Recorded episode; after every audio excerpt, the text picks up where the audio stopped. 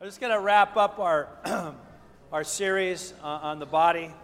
And I just want to bring to your attention that uh, Wednesday night at 5.30 and at 6 a.m., there's two prayer meetings you can choose. We do have Pursue God prayer. For those who, who choose to fast, uh, we can say with us, I'd be hypocritical. I'm going on vacation Monday. I'll be at the prayer meeting on Wednesday, but I won't be fasting. I'll be partying up at my cabin before I get here for the prayer meeting. Sorry about that. But it is, you don't have to fast, but join us in prayer.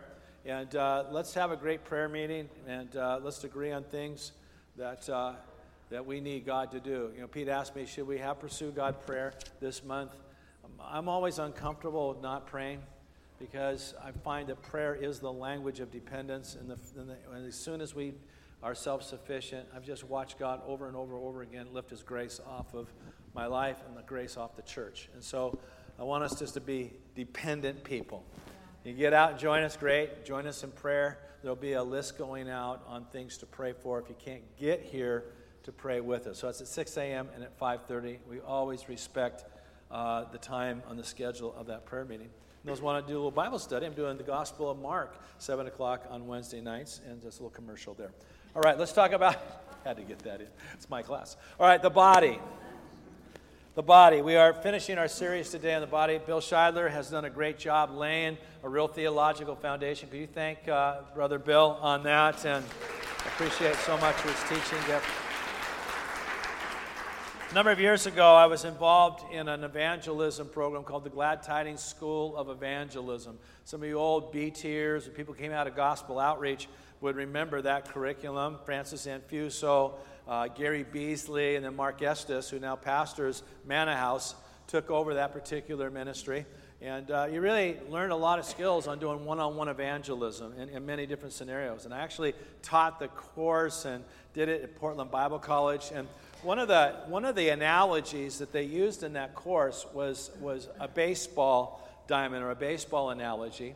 You know, um, in baseball, if you're into baseball, that you can have all the hits in the world. You get guys are getting on base and they're getting walked or they're hitting doubles and triples. But if they don't get around to home base though, and they don't score runs, the team loses. They don't win the game.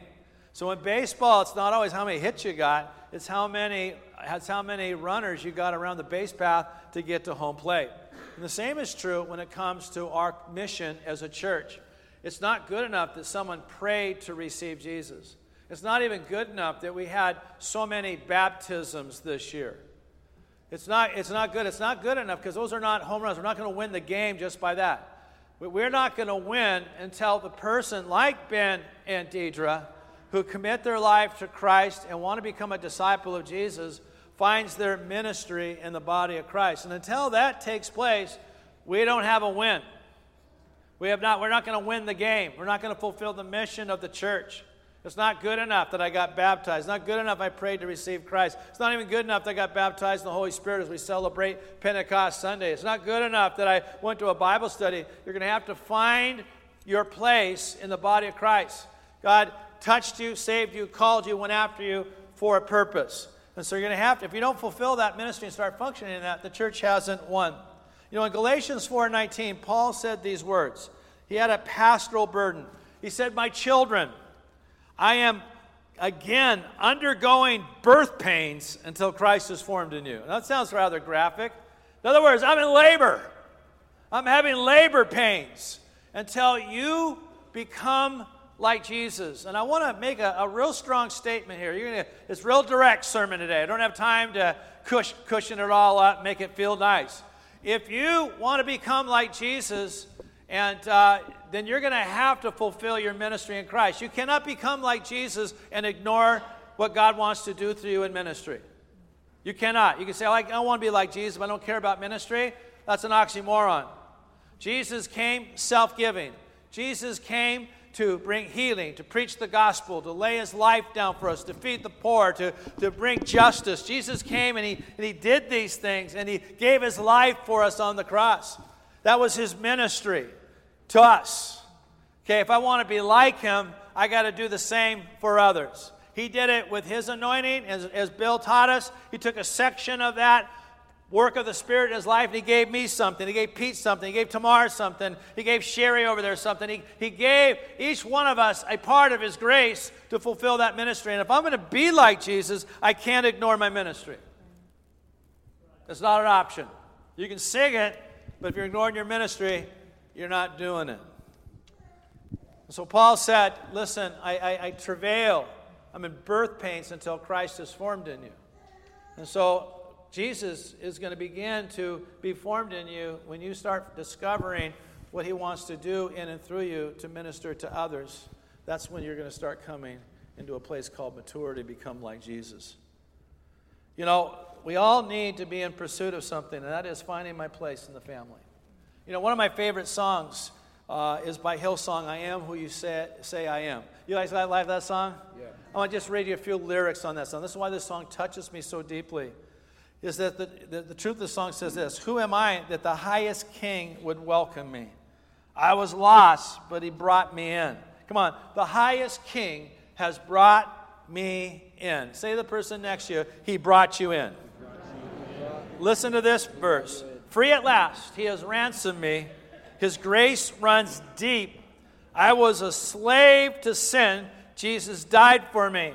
Say to the person next to you, grace runs deep in you. Come on, grace runs deep in you. There's, there's a work of God in your life. And it goes on to say, In my Father's house, there's a place for me. I am a child of God. Just say to the person, the last thing I'm going to ask you to do, there's a place for you. Come on, I want to get you interacting here. It's a place. It's not, you're just not going to sit around. There's a place for you. There's something that God wants to do in you and what He wants to do through you. Now, the problem sometimes is that for some, this becomes a frustrating process of how I find this thing called my place in the family. Sometimes it's our negative thoughts. I call it the dwarf syndrome. You know, I just feel like I'm kind of a, I'm kind of a midget compared to everybody else. They're all giants. I remember when I played college football, I came on the football field, it was played Portland State, and uh, I came in in the second quarter, my senior year of this particular game, playing nose guard. I, at that time, I was, you know, five foot nine. If you stretched me on a rack, and I was probably dripping wet, about 188 pounds. I wasn't too big. I just came out of mass de- depression, and, and I was God was starting to do a new work in my life, but I was playing football. I got out there. The line comes up. The center says to the guard, "Hey, they got a midget. they got a midget on their team." And you know what I did? I kicked that guy's. All right, here we go on. Sometimes it's frustration with leadership. And you know what? Leaders, we have to always do a better job of recognizing, fanning, and, and moving those things. Sometimes God uses our limitations just to deal with you and the timing of God. How many people know that God ultimately is in control of your giftings and your ministry? Yeah. But, but leadership sometimes has got to get their, gear, their acting gear, and we're going to keep committing to doing a better job here at City Harvest Church. And then sometimes we have misconceptions of how we discover it. And I just want to bring this in. That, uh, and this third factor is what I want to focus on. There are basically five misconceptions I just want to address real quick, going that uh, uh, how we are, are to discover this thing called the call of God. So I'm going to deal with a couple of misconceptions. Calling misconceptions. The problem is we think it's something very dramatic, it's something very subjective, it's something that you know, that it's something you write a book about, that people are in awe of what this supernatural thing took place. So, my misconception number one is a call is a big event. Maybe he had this heavy encounter with Jesus. Now, as a young man God's mildly using today, I remember he's describing to me how he knew he was called by God, and God had him in a spirit encounter. And he, he says, I was just intense. And I, I called my wife and I, I said, I, if I don't say yes to God, I think I'm going to die. And, you know, that, that's pretty dramatic. How many people had that happen to you? Okay, good, Ben. God bless you. That didn't happen to me. It didn't, it didn't happen to me. Because I think it's a big man, or it's a, it's a prophetic word. Now, I have to be truthful. I got one of those prophetic directive words that actually caused me to switch my whole career. I mean, it was one of those things where Sue and I sold everything to run after it. But I had to have that because of the sacrifice of transition we had to make to fulfill the call. And so God had to direct us that way. But it doesn't always come that way. Of encounter. I think if I don't say yes, I'm going to die, or, or a prophetic word, or an audible voice, or a dream, or a vision, or you know, an angel catapults you out of bed at night, which happened in the 1950s to one of the healing evangelists. angel came in and pulled the guy right out of bed, and then his wife woke up, got scared, went under the covers. Real angel, not a vision, just real physical angel in the room. I don't believe it. Well, it's too bad. It happened. Another misconception is this a misconception that a, a call is a task. I'm called to plant a church. I'm, I'm called to start a 501c3 ministry. I'm, I'm called to form a foundation. I'm, I'm, I'm called to start a franchise. I'm called to end poverty. I want to say something, and please listen to me. I, I believe that we should attempt great things for God, but I'm going to give you a definition of ministry here. Ministry is more who I am than the task I do. Yeah. And so, this great misconception, we miss it. That ministry is about who I am, not what I do. Paul said this in Galatians 1:15. Just listen to it with your heart and your spirit here. Paul said, "But when he who had set me apart before I was born, and who called me by his grace, was pleased to reveal his son to me, in order that I might preach him among the Gentiles. He was pleased to reveal his son to me that I might present him to the Gentiles. What your ministry is, is what Jesus has revealed to you and how he wants to use your personality and the way he made you and your giftings to share with others what he has revealed to you. Yeah. That's ministry. That's your call. And so we think it's sometimes it's a task. When I go to heaven, there's going to be a lot of things that I have done. They're not, they don't seem always that they're all connected, but they're all a part of this thing of what Jesus has revealed to me that I have shared with others. And the same is true for you. The third concept, misconception, I should say, is this a call means you start doing things now. Okay, so I mean, I got to start doing things now. I'm ready to go after these things. And so I need to do something. I got to build something. I got to start something. I got to volunteer for something. I got to achieve something. Maybe God wants you to slow down. Maybe God wants to put you on hold. Maybe God wants you to be inactive for a while. Maybe God wants to do something in you before God does something through you. Yeah, it's good. Okay, so we think it's, oh, I got to do things now. Maybe you're going to be in a slow season. That doesn't mean you don't have what God wants to do through you. It just means you're in a season. You want to do this thing in the power of God, amen? Yeah, when Jesus was raised from the dead, he was raised by the, the what of God, the power of God. If I want to be lifted by the power of God, promoted by the power of God, sometimes I got to go dead. We don't like dead seasons. We don't like tomb seasons. We don't like coffin seasons. We sure like the resurrection seasons. You don't find a lot of best selling books, How I Laid in the Tomb.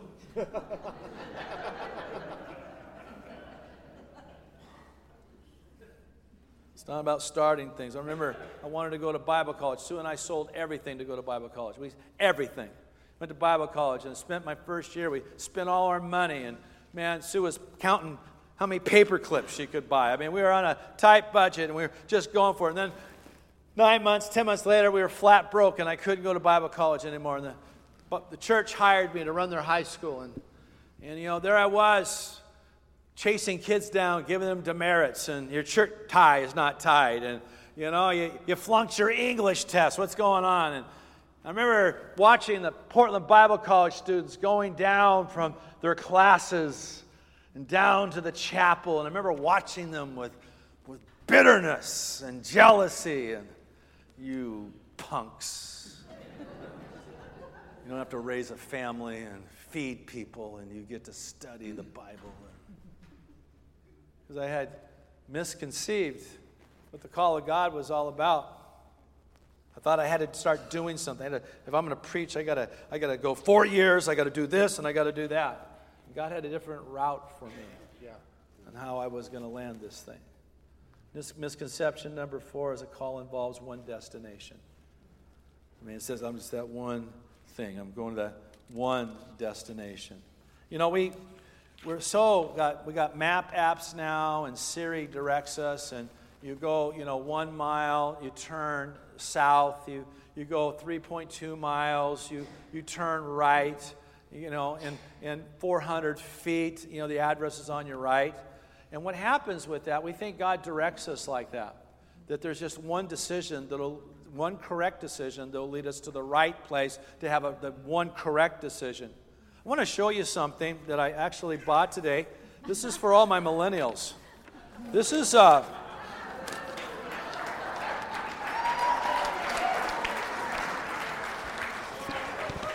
This is called a map. You haven't probably seen one in a while. A map.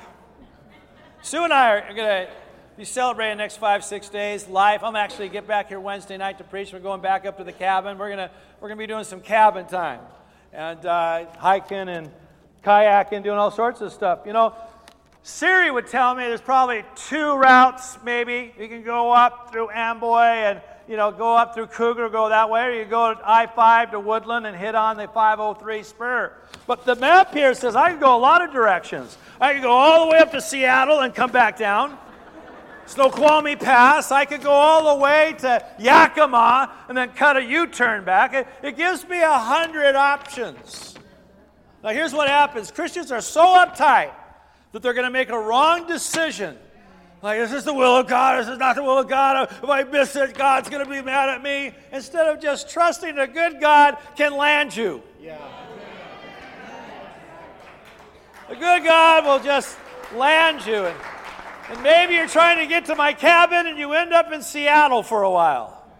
That's, that's even part of the plan. A map, folks.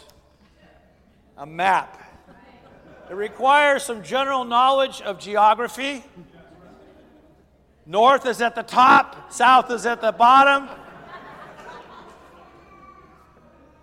East is to your right if you're looking at it, west is to your left. That's easy. Geography.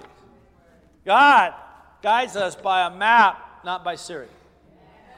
And it's a map that He has chosen. I can show you many ways in the Bible that He's done that, where He led them another way. Yeah.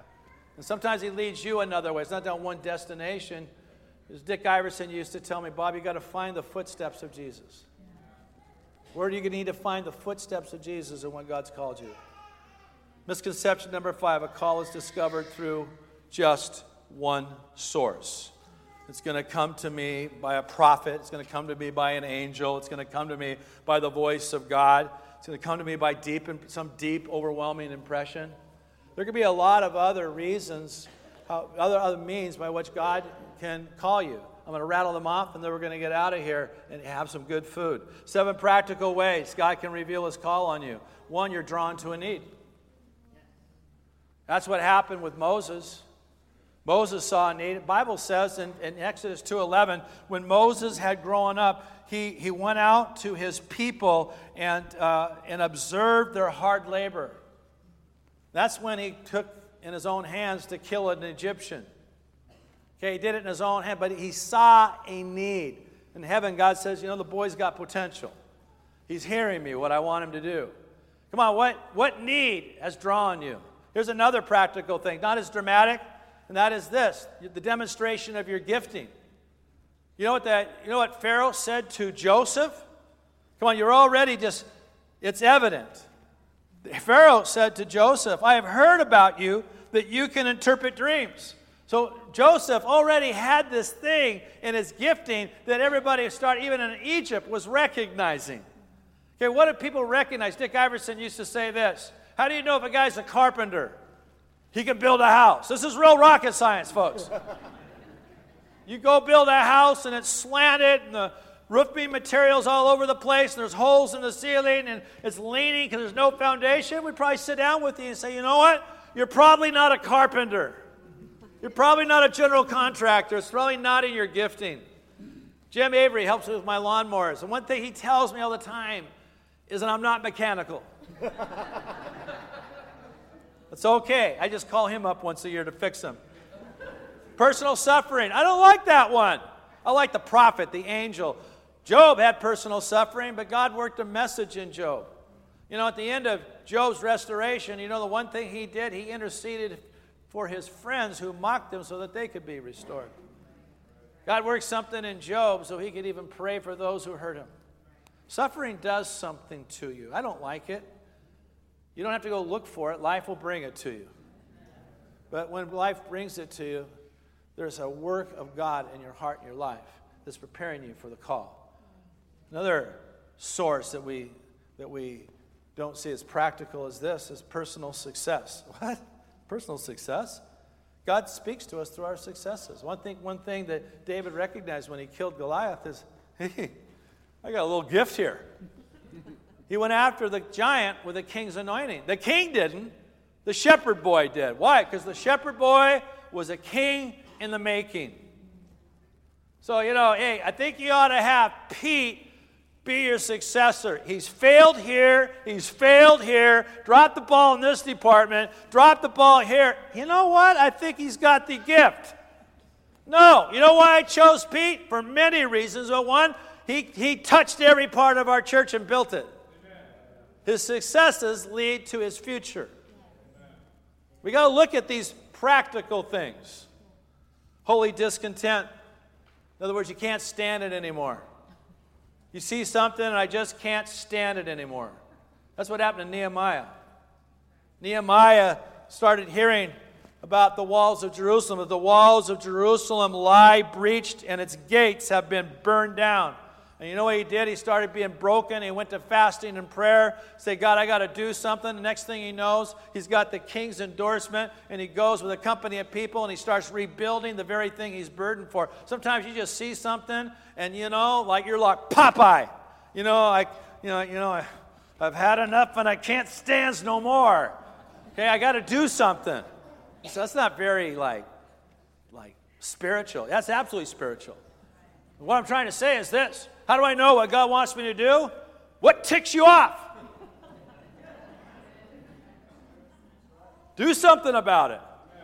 Yeah, I can't, you know, these, these schools these days and all these kids. Well, go volunteer. Yeah. What? Be a part of the solution? Actually have to interact with them? Yes. And then circumstances, you just find yourself in the right place. You're the right person at the right time. That was Esther's calling. You know, Esther didn't grow up, you know, one day I'm going to save my people. No, she didn't grow up that way. Occasionally, saw herself in a mirror and said, you know what, I think I got some goods. She got a part of the king's harem. Her uncle Mordecai had some favor. A guy named Haman was going to destroy and destroy the people of God. Mordecai says, Esther, you've come to the kingdom for such a time as this. You're the right woman at the right place at the right time. That's how she found the call of God. And last, your inheritance. You know, we're such an individualistic society that we, that in our culture, that we do not connect the call of God with the people He's connected us with. And sometimes there's actually a family inheritance when it comes to ministry. And you say, oh, that's nepotism. Don't go too fast with that. Because in the Bible, it is really a huge truth. There are family anointings. It could be natural, it could be spiritual. It was true for a guy named Isaac. What God did with Abraham had a lot to do with what God was going to do with Isaac. And what God did with Isaac had a lot to do with what God was going to do with a guy named Jacob. It was true for Timothy. Paul said, he, he's, he's labored with me like a son in the faith. Dick Iverson was my spiritual father. I asked God one night in the backyard of a house that Sue and I were house sitting for eight months. So I was going to Bible college.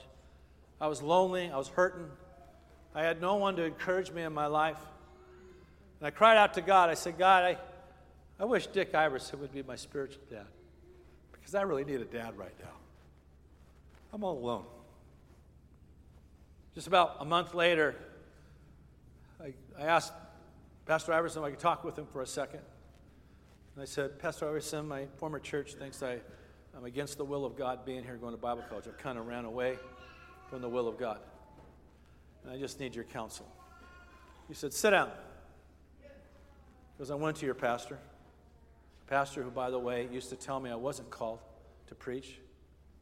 And I made him confess that you're going to be a pastor. I also asked them to give you and Sue over to us because we could train you better.